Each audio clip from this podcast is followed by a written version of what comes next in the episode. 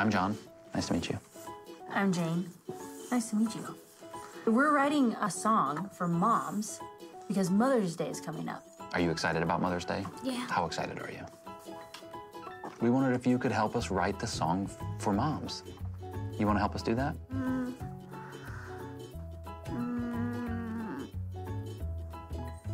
What should the first line be? Um, Mother's Day is an important day for moms. What is your favorite thing about your mom? She's a little bit sporty. You can be too much sporty, Yeah. No, can't you? But you can't? I'm 10 and my mom's like 5. She's like halfly. Halfly sporty. What are what are some things you've learned about women over the years? They like um, boys who um, have strong muscles. What does your mom look like? Her skin is really soft, and she wears the same some same clothes over and over. She does. What's her favorite outfit? A lot of high heels she loves. A lot. Of, Purple one, black one. She has a lot of black. a lot of shoes. Mm-hmm. What superpower does your mom have? Yelling. Yelling.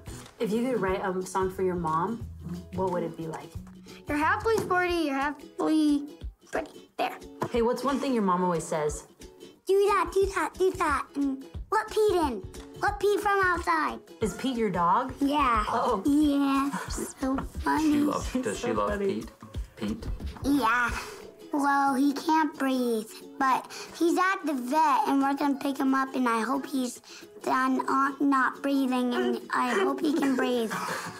It's not really funny. It's not. It's, not funny. Uh, Jane, this is not funny. Pete's having a hard time breathing. Where do moms come from? Um, they come from their other moms, but um, that comes from their other moms, and that comes from their other moms. It does is a circle around. What do you love about your mom? She cooks yummy noodles. Noodles? If you could write a song for your mom, what would it be like? More material. Come on, just let it flow. Just let it flow. Moms are friends every day. When they tell us do the thing, we better do it the right way. Wow, that oh, was awesome. Great nice. job. Thank you so much. One, two, one, two, three, four.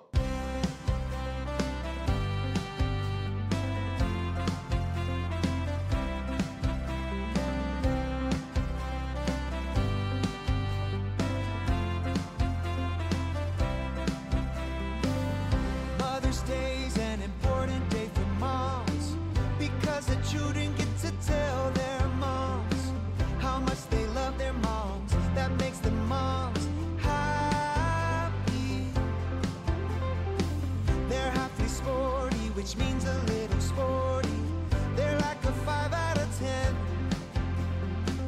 So tall and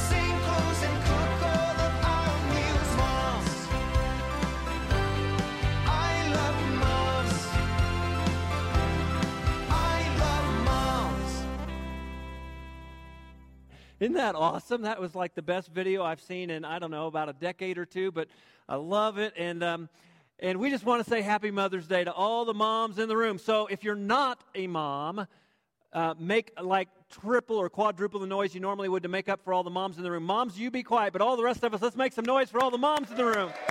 Yeah.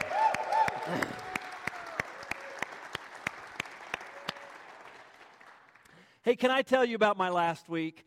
Um, I got to go to Louisville, Kentucky this last week and sit at the feet of two of the most incredible retired pastors in the world. They're named uh, Bob Russell on the left there and Ben Merold on the right. Uh, Bob is 74 years old, Ben is 92. They have been in ministry for respective about 50 and 70 years.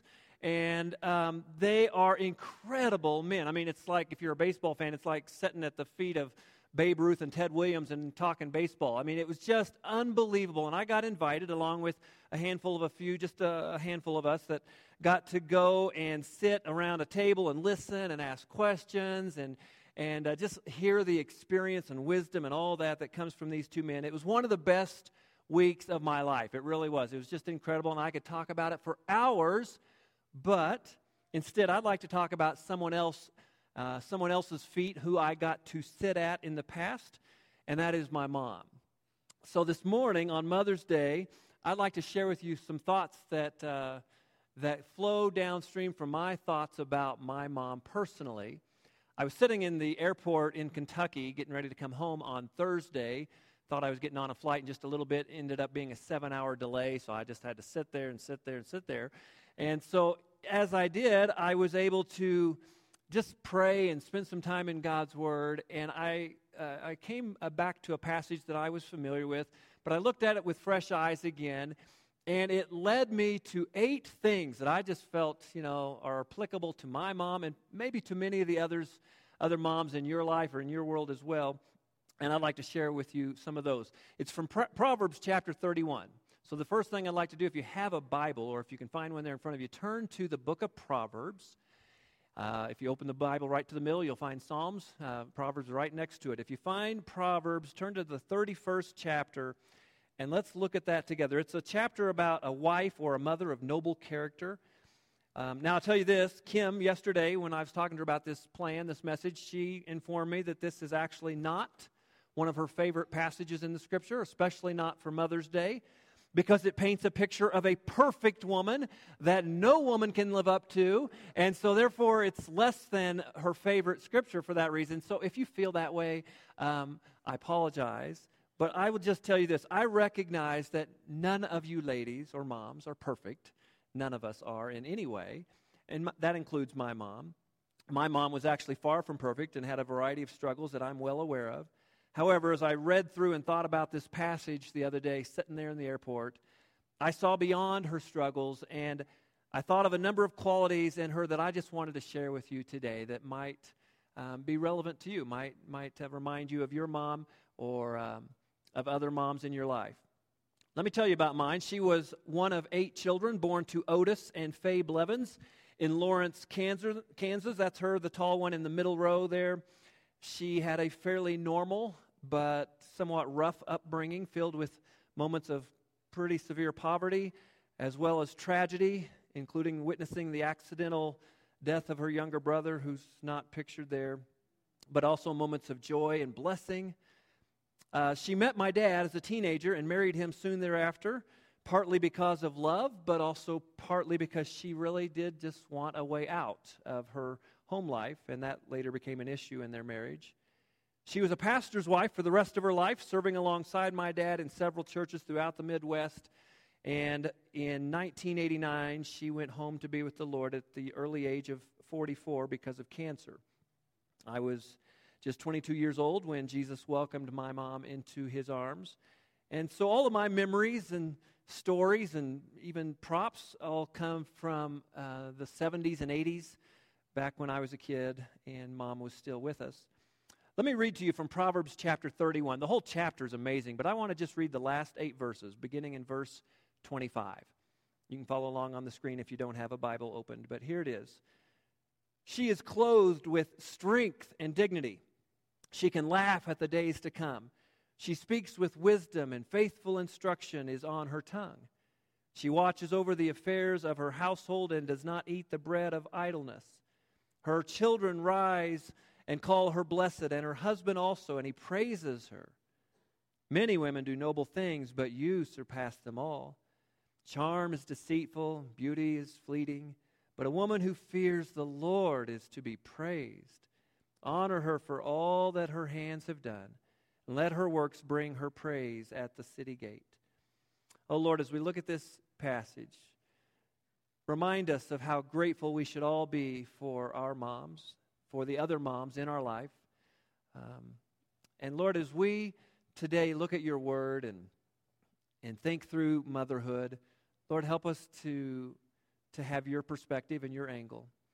Um, thank you, Lord, for my mom. And I pray as I share and talk just a little bit about her, I pray that you can encourage and help all of us to, um, to look at our mom or the moms again in our lives um, the way we should. And we pray in the name of Jesus. Amen. You know, there's more to that chapter than just these few verses, but because the eight things that, that came to my mind that day as I sat in the airport Thursday um, kind of flow from these eight verses, I just wanted to start here, focus here. Now, I know not everyone in the room is a mother, right? For one thing, half of you are the wrong gender, so, um, so and, and others of you are not moms for one reason or another. There are a lot of different reasons that might be in play.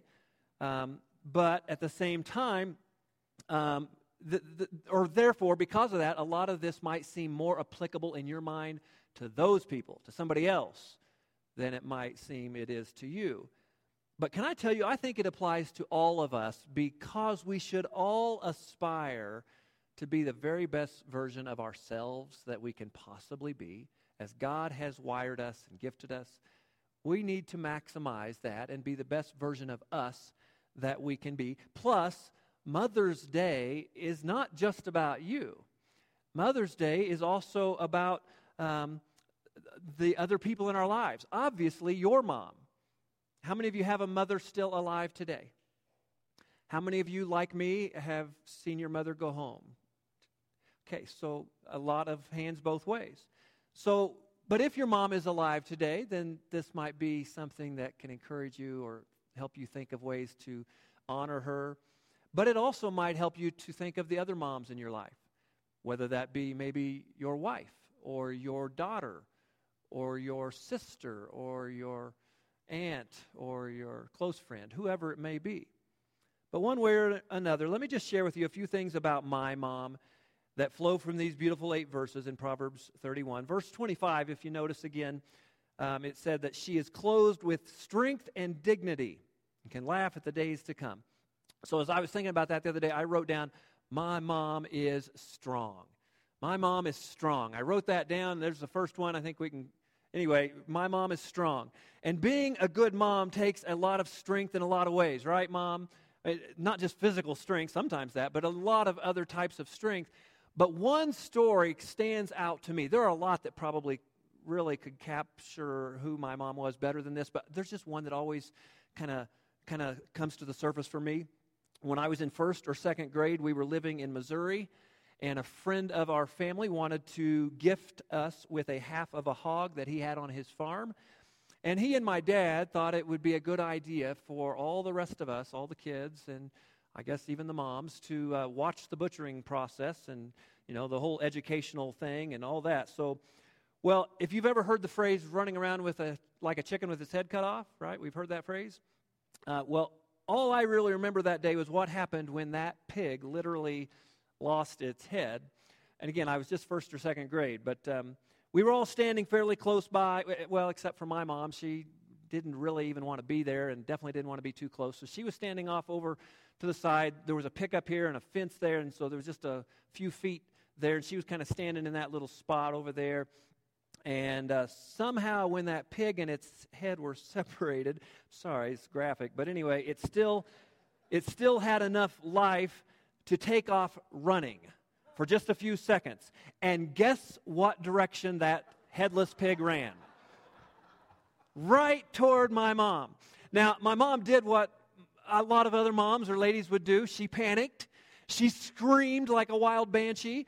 But then, and let me say this my wife, my, my, my mom, I mean, was not. Um, you know, super athletic. I would say she typically probably had about a six inch vertical, but in that moment, I kid you not, no exaggerating, she all of a sudden had a six foot vertical because she, standing here as the pig, headless pig, was running toward her, she literally, in the middle of a scream, jumped and landed in the bed of the truck. I'm not making it up. She literally jumped and landed on her feet in the bed of the truck. It was one of the most amazing things I've ever seen in my life. This is obviously not the strength that God is talking about in Proverbs 31. I don't think that's the point. But I will never forget the day when my mom became more cool and more powerful than Wonder Woman in my eyes. It was amazing. So, as I was sitting in the airport the other day and reading through this, I also wrote down, you know, my mom was joyful. She was joyful. Verse 25, as you can see, also reminds us that, um, that we need to be good at laughing. There is so much to that, whether it be about that kind of story or other stories. Uh, my mom loved to laugh and tell jokes and, and uh, find humor in whatever ways she could. Uh, she understood that, as Scripture also tells us in Proverbs, good that laughter is good medicine. Uh, she understood that, and she loved to look at the bright side of things in life. I can still hear her contagious and infectious uh, laugh. I mean, it's, it's, just a great thing, and I miss that, of course. But I, I look back and I remember and I smile and I love that joy that she always had. You know, the Bible tells us that the joy of the Lord is our strength. The joy of the Lord is your strength. And the Apostle Paul, therefore, said in Philippians 4 Rejoice in the Lord. Again, I will say it rejoice. Rejoice in the Lord always. I would tell you that if in our whole lives we could end up laughing just as much cumulatively as my mom did in her short, short 44 years, I think we would do well. She laughed a lot, and I think we all should. The joy of the Lord is our strength. All right, verse 26 in Proverbs 31 says, She speaks with wisdom, and faithful instruction is on her tongue. I thought of that, and I thought I just wrote down, you know what? My mom was wise. Uh, she was wise. I already said once, though, now my mom had her struggles. She was not perfect, and she did not always, often she did, but she did not always follow her own advice or make the best decisions. But she worked hard to impart wisdom to others, whether it be me and my brother and sister, or countless others that she taught in Sunday school class or VBS or women's ministry events or other things like that. She did a lot of that. In fact, I have a book here um, that I put together of, I mean, look how thick this thing is, of all kinds of stuff. Most of this is, well, more than half of this is typed. Whole bunch of it back here are letters that my mom wrote to me, handwritten letters. Um, just tons and tons of that kind of stuff that she gave me. And uh, uh, I, I, just want to share with you a couple of paragraphs. Where's it at? From one of these uh, letters that she sent me uh, I'll set it up with this. I had a friend in high school named Rex. Rex was a fun guy, but he did not come from a Christian home, and my mom was often concerned that maybe Rex might be leading me down a path that was not best. She was right about that. And um, it was all my problems were Rex's fault. I'm not responsible for anything, so. But um, no, I wish I could say that. But anyway, one time uh, we did something we should not have done. It all hit the fan. We got in trouble. We got caught, got confronted, and all of that. Rex lied about it. I, I just tried to like plead the fifth and not talk, but that didn't work either. But anyway, after it all hit the fan, um, she wrote me a long letter, uh, I think four or five pages. But um, this is just one little piece of it I highlighted here. She wrote in the middle of it, she goes, Scott, I care for Rex. I really do. And I really wish I could help him more. But it has never seemed that he really listens to learn. Scott, it is so important to listen to learn. It has always seemed to me that Rex really just tolerates my teachings and beliefs in an effort to be polite and respectful to his friends' parents, but also to earn brownie points for something down the road. And I feel sorry for him and his whole family. I really do. What is life without honesty? How can people love each other and yet be deceitful to each other at the same time? Scott, I'm so thankful that you and I have open communication and honesty. It would have hurt me much more if you had lied to me than the original wrong you committed. Please, please, let's always care enough and trust enough to tell the truth. I love you, and I'm glad you returned my love. You're a good son, and I'm proud of you. Love, Mom. And she wrote all that, I think, largely because um, she wanted to soften the blow of the, the discipline that was coming my way. But um, it was helpful, I maybe, kind of. But anyway, I found in my room then that same day uh, this. This I saved it. And, uh, um, and it just simply, it's Hebrews 12 11. It says, No discipline seems pleasant at the time, but painful. Later on, however, it produces a harvest of righteousness and peace for those who have been trained by it. And uh, on the backside, there's about 15 more in smaller print, but verses about discipline as well. I don't think I ever read any of those, but anyway. Um, but uh, but anyway, I you know I look back on that and and I just at this point say thank you. I want to say thank you to my mom. She's not here, but I want to wish I could tell her thank you for the discipline, the wise counsel, and the advice. And on behalf of all the others who've ever made a mistake like that, moms, we all want to tell you thank you for being bold enough to share truth. Um, and practice tough love. All right, verse 27 goes on to say, She watches over the affairs of her household and does not eat the bread of idleness. So I wrote down, My mom is hardworking. Sometimes it seemed like she almost never sat down. She was a volunteer EMT, an ambulance driver. She was studying to become a paramedic, actually, when she passed away. She led worship at our, as a volunteer at our church almost every single week, played the piano and sang and inspired others to do the same. She led all kinds of multiple uh, choir groups, traveling groups, children's programs, community outreach projects. She was very involved and loved to stay busy and work hard, mostly doing so for the sake of others. In fact, she was given this, I'll put a picture up here, uh, given this engraved gold coin that my loving wife had mounted between those two old pocket watches. Um, oh, it's right here. Yeah, here's, here's the picture. Oh, there's a picture of it. And here's, here's the thing my wife put together. The, the watches have another story. But anyway, the award is called the Jefferson Award.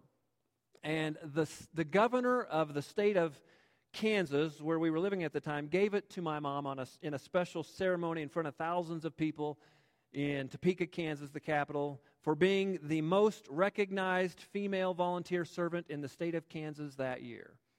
It's kind of a big deal. And, and um, it was really, really cool. And you know what? My point with this, as I, whenever I look at that, I think of this whether it be a mom or a dad or somebody who's not a parent, even a child, whatever, whoever it may be, we all need to understand and remember God's word talks a lot about working hard. Work ethic is a big deal. And I just praise God that my mom modeled that for us and, and uh, to, again, all the moms that work hard and really, really bust it all the time to take care of their kids and so many others. Thank you. Thank you. Verse 28 her children rise up and call her blessed, and her husband also, and he praises her. Now, my mom was dearly loved. I would say mom was dearly loved by countless people because she loved dearly. Jesus said in John 13, By this everyone will know that you're my disciples if you love one another. I mean, that's how God wants us to be known, is by our love for one another. The two most important commandments in the whole Bible according to Jesus when he was asked about that, both have to do with love. Loving the Lord our God with all our heart, soul, mind, and strength, and loving our neighbor as ourselves. Nothing is more important than these two, Jesus said. And so to be a loving person is something we should all strive to be, and that was my mom.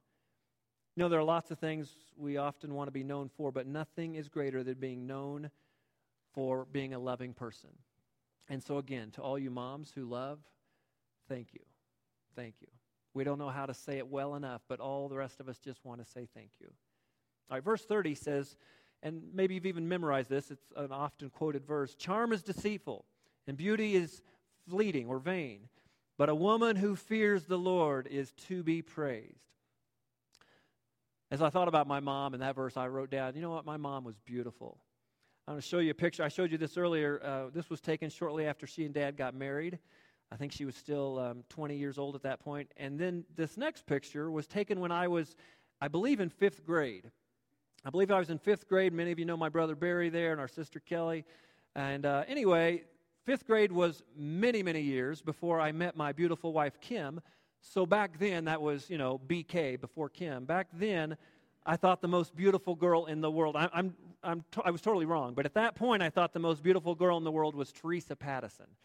I don't, I don't have a picture of her, but Teresa Pattison. And one day, here's the deal I was sitting in a lunchroom cafeteria at school, fifth grade, with all my friends, and Teresa happened to sit right across from me. That was an unusual and cool thing because typically she sat on the other end of the table with the other kid, cooler kids and all that, and her friends. But for some reason, she was sitting right across from me that day. And then something curious happened, and that is that my mom, who never came to school, um, there was no reason to, she walked in. She walked in, I think she was there to meet with some other teacher. And as she did, some of, one of my friends said, Hey, Scott, isn't, isn't that your mom? And I looked, and, and Teresa looked up and said, That's, that's your mom? And I said, Yeah. She, and Teresa said, Wow, she's really pretty. And all of a sudden, my heart began to beat fast mostly because I saw potential for an open door to a blossoming relationship with Teresa. You know, based on interests that she was now showing me that I had never had before. And it all, be, it all came from the fact that she was impressed with my mom. So I was proud and excited. And anyway, Teresa kind of stared at my mom for just a minute. She kind of smiled and then she paused. And she looked over at me and then she crushed all of everything inside of me and she said, So what happened to you? so, anyway, fortunately, fortunately, my mom knew, and I hope all of you in here do as well, that external beauty is fine, it's nice, it's wonderful, but that's really not what matters. And my mom was beautiful, but more on the inside than on the outside. Charm is deceitful, and beauty is fleeting, but a woman who fears the Lord is to be praised truth be told, toward the end of her life, my mom, dealing with cancer and it was a brain tumor, and all of that gained a lot of weight, and, and the external beauty mostly left her. But that verse also reminds me of point number seven I wrote down, and that is that my mom was the real deal. The real deal. She understood what it means to fear the Lord, what that phrase is all about. When I think of somebody being the real deal, I think of people who are authentic, who are genuine, the, you know, the real deal. I think of people like, like Bob Russell and Ben Merold, who I mentioned earlier. Oh, just incredible men. Or I think of our elders. I think of Bob Sturgeon and Mac Owen and Kent Gordon and Rob Gleghorn. Um, I think of the heroes of the faith in, in Hebrews chapter 11. And I think of my mom. I really do. The real deal. Now, all the above that I just named have something in common, and that is that they're all flawed. Every one of them are very flawed. You see, being the real deal does not mean being perfect. It means living out this verse and fearing the Lord. And as we've talked before, fearing the Lord has less to do with shaking and trembling and more to do with awe and reverence and respect for Almighty God. Just like me and most of you, probably, my mom's faith was sometimes like a roller coaster. She had moments of strength and other moments of weakness. But she always came back to the Lord and feared Him and trusted Him with all of her heart, even when she was dying with cancer. In fact, especially when she was dying with cancer. Mom loved the Lord like few people I have ever known. It's natural to kind of eulogize and overstate things when somebody's passed away, but I say that with all sincerity. She loved the Lord like few people I've known. I often sat or, or, stood around the corner or just sat in the other room and would listen to her play the piano and sing and just pour her heart out in worship to the Lord with great sincerity, sometimes getting choked up, or if I looked, I could see tears in her eyes just because she loved to worship and honor God. And through doing that, she not only melted my heart, but she shaped my heart. Friends, at the end of life, there is nothing more important than whether or not God, who knows everything that can be known, whether or not God sees you and I as the real deal. You might be able to fool a lot of other people around you, but none of us can fool God. And so He knows. And whether or not we are the real deal, which again does not mean perfect, it just means forgiven. It means fully surrendered. It means completely honest before Him and, and dedicated to Him. If we do that, then we are the real deal, and God is happy, and someday we will hear, Well done, good and faithful servant. And there is nothing better, nothing more important to live for than that phrase to someday hear, as I know my mom did, well done, good and faithful servant. All right, verse 31. The chapter ends with this Honor her for all that her hands have done, and let her works bring her praise at the city gate. So I wrote down, My mom deserved honor. Can I tell you, yours does too? Yours does too. Now, maybe some of the things on my list sound familiar. Maybe, maybe your mom was a totally different person, though. So maybe your list is longer. Maybe your list is a lot shorter. Either way, can I encourage you to understand that you need to live out this verse and honor her as best you can? Now, my mother is in heaven, and I can no longer honor her with words to her face or give her hugs, but you can. And if your mother, if your mother's alive, you can. And I want to encourage you to do so. Now, maybe that means picking up the phone. Maybe it means picking up a pen and writing, or maybe it means going and picking her up and taking her for dinner. I don't know. But if you have the opportunity to do any of the above, no matter what age you are, if you are a child of a living mother, and a child can be any age, if your mother's alive, I want to encourage you and beg you to go and find a way to tell her how much you love her, how much she means to you. Because none of us, as I've learned, none of us are promised tomorrow. As I close, let me go back to number seven and something I told you uh, when I began. I told you that my mom married my dad partly because of love, but also partly because she wanted a way out of a fairly difficult home life and that that became an issue in their marriage. Well, shortly after winning that Jefferson Award I showed you, and after being able to get back into her wedding dress after she had lost some weight and and uh, receiving lots of compliments for a, variety of accomplishments and things that she was doing, pride began to really rear its ugly head, and it became a real problem. Um, pride became a serious issue for mom that she struggled with, mostly just quietly. But as I, as a Bible college senior, senior, I could sense that there was some kind of tension at one point. I didn't know what was going on, but I could just tell there was something weird, a vibe at home.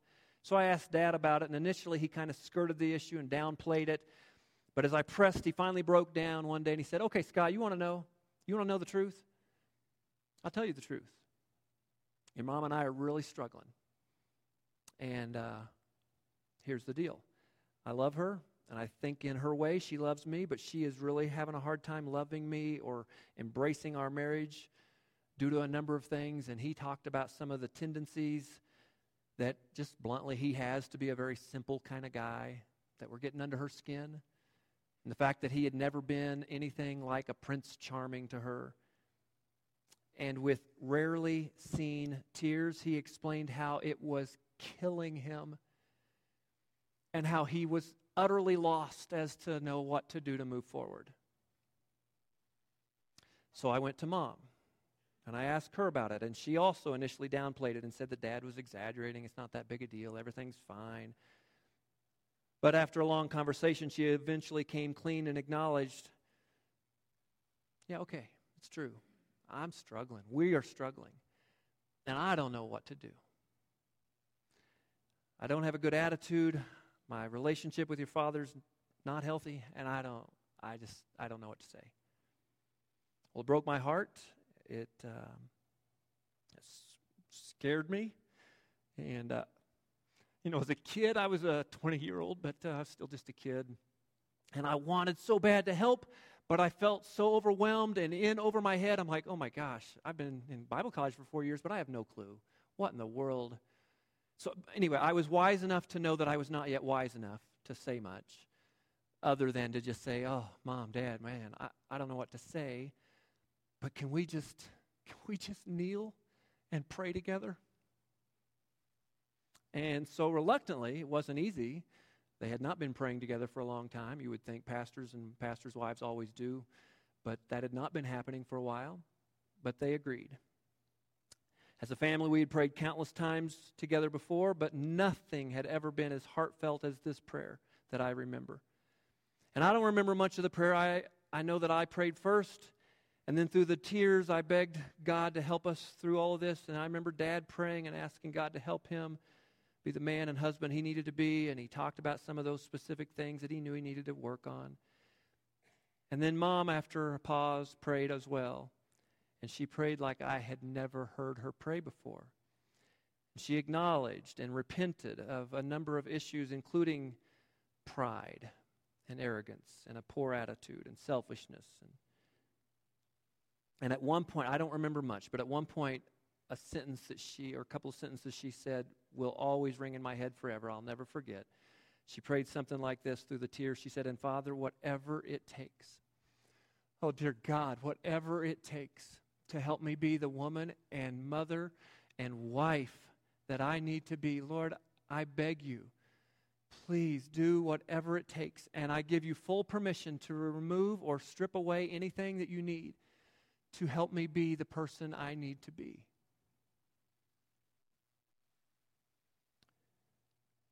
After praying, we kind of stood up and uh, a little bit awkward, but then mom and dad hugged and they kissed like I had not seen in a long time. And so I was like, oh, that's really cool, but uh, my job's done. and uh, so I was gone, and um, that was early 1989. And I wish I could say that the lessons learned and all that happened that day led to decades of beautiful, restored marriage. But um, just a short time later, mom started having headaches and dizziness.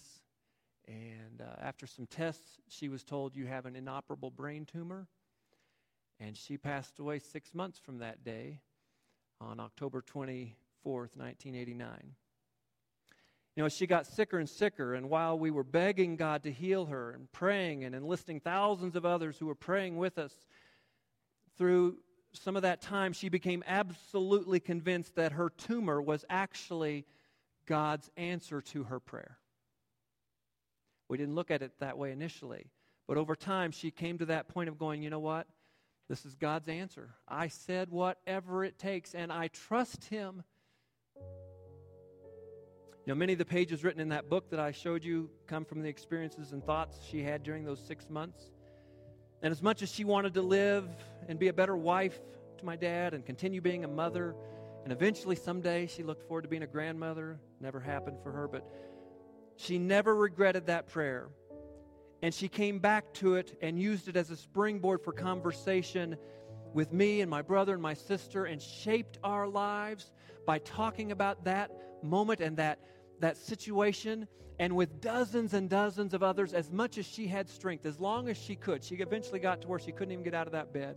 But as long as she had strength and was able to talk, she loved to tell people and share with people about her love and her faith and her hope and her trust in Jesus, even though she was dying of cancer.